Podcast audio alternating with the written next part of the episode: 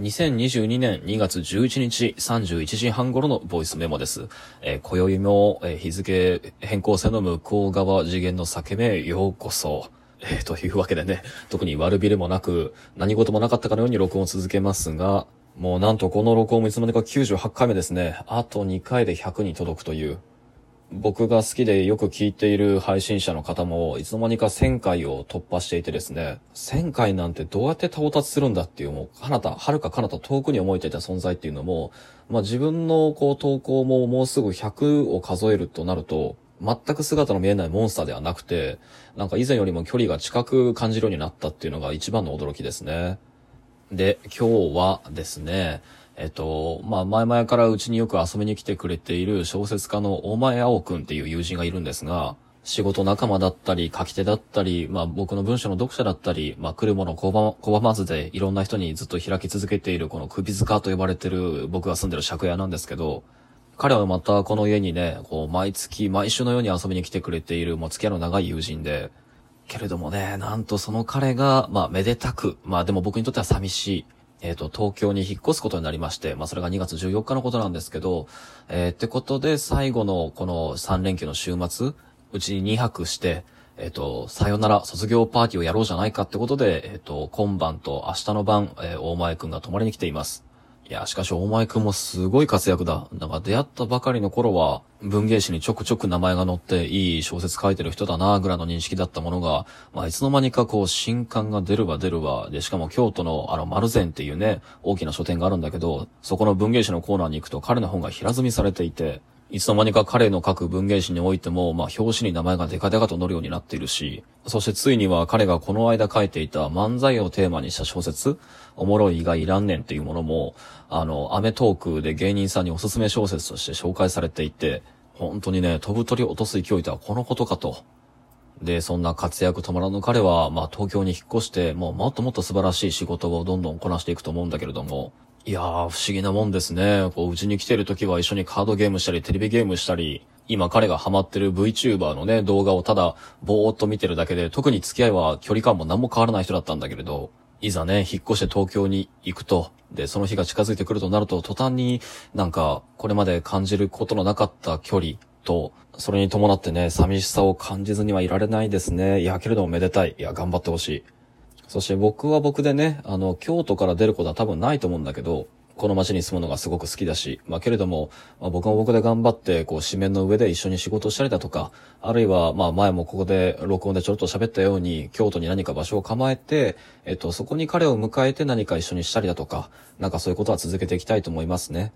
で、まあ、ともかくも、そんな彼を迎えての、えっ、と、二晩続くさよならパーティーの、まあ、一晩目で、で、そんな今日は友人の長谷邦夫さんと、えっ、と、友人の奥裕二さんという方がそれぞれ来て、大判のピザを振る舞ったりだとか、あるいはそのドーナツを20個大量に買い占めて、えっ、と、それを配ったりだとか、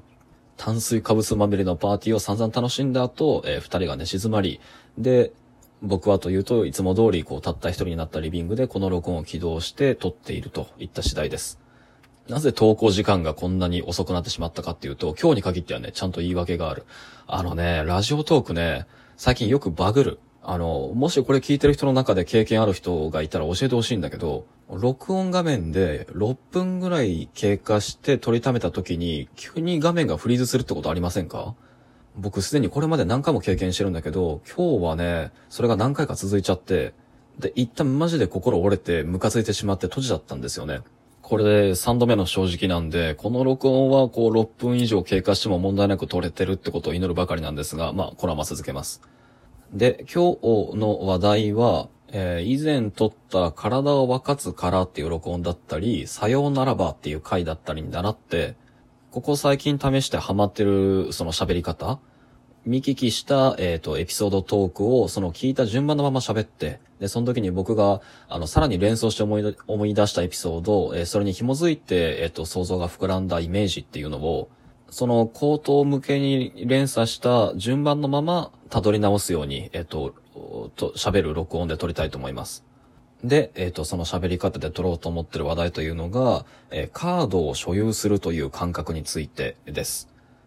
で、早速喋っていくと、今日、大前くん、まあそんな感じでさよならパーティーしてたんだけれども、えっ、と、最近の大前くんと僕と同居人とで、3人でひそやかなブームとなっていたのはポケモンカードゲームなんですよね。特にコロナ禍と呼ばれる時期に入ってからはもう会うたび会うたび新しい診断のカードを見せ合ったりだとか交換したりだとか対戦したり。でそれがひとしきり終わるとポケモンカードの有名なプレイヤーの、えー YouTube 動画を3人で上映会しながら見て感想を言い合ったりとかっていう風にもうどっぷりハマっていたわけなんだけれどもこう引っ越しの日が目前に迫った今日っていうのもまあ愛も変わらずとかまあそれが最高ですよね。こう大前くんとはこうポケモンカードの話をしていてけれども、そんな話題の中で彼がふと紹介したエピソードっていうのがあまりにも印象的で、あの手が止まってしまい、イメージが膨らんでしまいました。で、それは何かっていうと、えっと、僕も大好きな、で、そして彼も大好きなポケモンカードの有名プレイヤーである伊藤慎太郎さんという方がいて、まあ、この人は、国内外の大会でももう優勝だったり準優勝だったり、ほとんどトッププレイヤーといって差し支えないほどの業績を残している方なんですけど、その方が YouTube チャンネルをやっていて、ポケモンカードの対戦動画を日夜ずっと上げ続けてるんですよね。けれども彼のチャンネルが特徴的なのは、その彼はその実際のカードを使った対戦だけではなくて、PCGO という、えっ、と、ポケモンカードゲームオンラインっていう、今すでに、えっ、と、実際の紙で発売されてるポケモンカードのほとんどを電子上でデータとして再現して、デジタルゲームの中で、えっ、と、遊べる。そしてそれがオンライン対戦もできるっていう、パソコン用ゲームのソフトの配信っていうのもしてるんですよ。で、大前くんが紹介してくれたエピソードっていうのは、その伊藤慎太郎選手が PCGO をプレイしている中、ふとこぼしたこんなセリフだそうなんですよね。彼はその画面上に表示されたレアカードのいくつかっていうのを触りながら、こんなことを言ってたみたいです。えっ、と、自分はこれまで、えっ、と、いろんなレアカードっていうのを、その実際の紙のカードで持ってたけれども、まあそれは傷つく可能性もあるし、管理も大変だから、な、なんだったら全部このデータにしてほしいと。なるべくレアカードはこのデータで持っていたいっていう、言った旨の発言をしたらしいんですよ。で、まあ、該当の動画を僕はまだチェックしてないし、ど、どれなのかもわかんないけれども、しかしこのセリフが大前くんが要約した通りでなかったとしても、まあ、やっぱり衝撃的なセリフです。なぜなら、紙のカードっていうのは、紙であることで何か僕たちの所有欲とか、収集欲っていうのを刺激したい、していたはずなんですから。けれども、そんなことをふと疑問に思うと同時に、記憶が刺激されて、えっと、友人のアーティストの高倉和樹くんといつだか行った会話のことを思い出しました。僕はいつだったか、その高倉くんとの会話の中で、彼はそのデジタルデータを、えっと、オンライン上で NFT アートとして出品するみたいなことを今やってるんですけど、確かその時もそういったことを話のネタにしながら、どんどん話が広がっていって、実際にそのアート作品、電子上のデータに個別に NFT っていう複製不可能なデジタル署名がつくかつかないかに関わらず、デジタルデータを持っていると、所有させているっていう感覚を持たせるのには、やっぱり人間にはその別のイイメージ、比喩みたいなものが必要なんじゃないかっていう話をしていて、で、これは僕前々から思ってることなんだけれど、ほとんどのソーシャルゲームにおいて、まあ多くの場合収入源のこう主な元手となっているのはガチャで、そのガチャの中で一定確率で出てくる希少性の高いデータ、これを手に入れさせるように社交心を煽るっていうのがソーシャルゲームのそのお金の取り方の基本だと思うんですが、確率的にそのカードの出現率っていうのが低頻度であるっていうシステム的な事実っていうのを、例えば僕たちが知ったとしても、その形なき、そして触れないデジタルデータででしかないそれっていうのを、今自分が入手して持っている感っていうのを実感させるのは、別の論理の力だと思うんですよね。で、ここで注目したいのが、えっと、人気なソーシャルゲームのほとんどっていうのは、ガチャで手に入れる人気アイテムのほとんどをそのカードの比喩でデザインしているということ。まあ、もっと引いて言えば、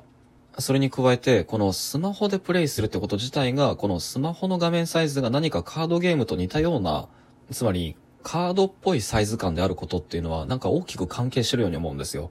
つまり、レアなデジタルデータをあなたに入手させましたっていう感覚が、カードの比喩で説得できてるってことは、逆に言うと、当の実際の紙のカードの質感自体が、どこかバーチャルなものを入手させたっていう感覚を与えていたのではないかというような、まあそんなことを考えてたんですよね。まあこれはどういうことかっていうと、まあめちゃくちゃ具体的な話、かつ僕の記憶の中の話が元手になってるんだけど、そもそも僕カードゲームめっちゃ好きでね、特にハマってたのがポケモンカードなんだけれど、最初はあのポケモンカードの中に描かれてた絵っていうのは、額の中にあるっていうイメージだったんですよ。で、実際にこのカードの締めのデザイン自体もそうなってたと思いますね。ポケモンが描かれているイラストが長方形である。で、その周りをぴったり囲むように金枠みたいなものがある。で、その周りにそのポケモンの名前だったり、えっと、身長とか大きさ、体重だったかりのデータを付記したものがあり、で、さらにその外枠に、えっと、技や、えっと、他のイラストレーターが誰だ、誰だとかっていう、その、情報を付記する枠線があり、で、一番外側の枠線がまた、ポケモンのイラストを囲うのと同じような色の枠で囲まれていると。つまり、あのカードに書かれている枠線と情報と絵の関係っていうのは、あそこのデザインに現れてるままを素直に受け取ると、額の中にさらに額があって、そのまたさらに額の中に絵が一番奥に閉じ込められてるっていう風な受け取り方をさせるものだと思うんですよね。であるからこそ子供の頃の僕っていうのはその見たままの額のイメージっていうのをカードに感じ取っていて、カードの表面がどれだけあの傷つこうが汚れようが、額の向こうの絵が汚れてたり傷ついたりしてるとは思ってなかったと思うんです。けれども何がきっかけか、それともいつからかはわからないけれども、カードをまなざすときに、その中の枠線と枠線の中に閉じ込められた絵、で、そこから素行される、入れ子状にイメージが閉じ込められていく奥行きの感じっていうのがすっかりなくなって、触ったまま、つまり、紙の面としてそれを触っているんだ、ということを実感したときに、カードの表面についた傷というのが、絵も傷つけていると感じた。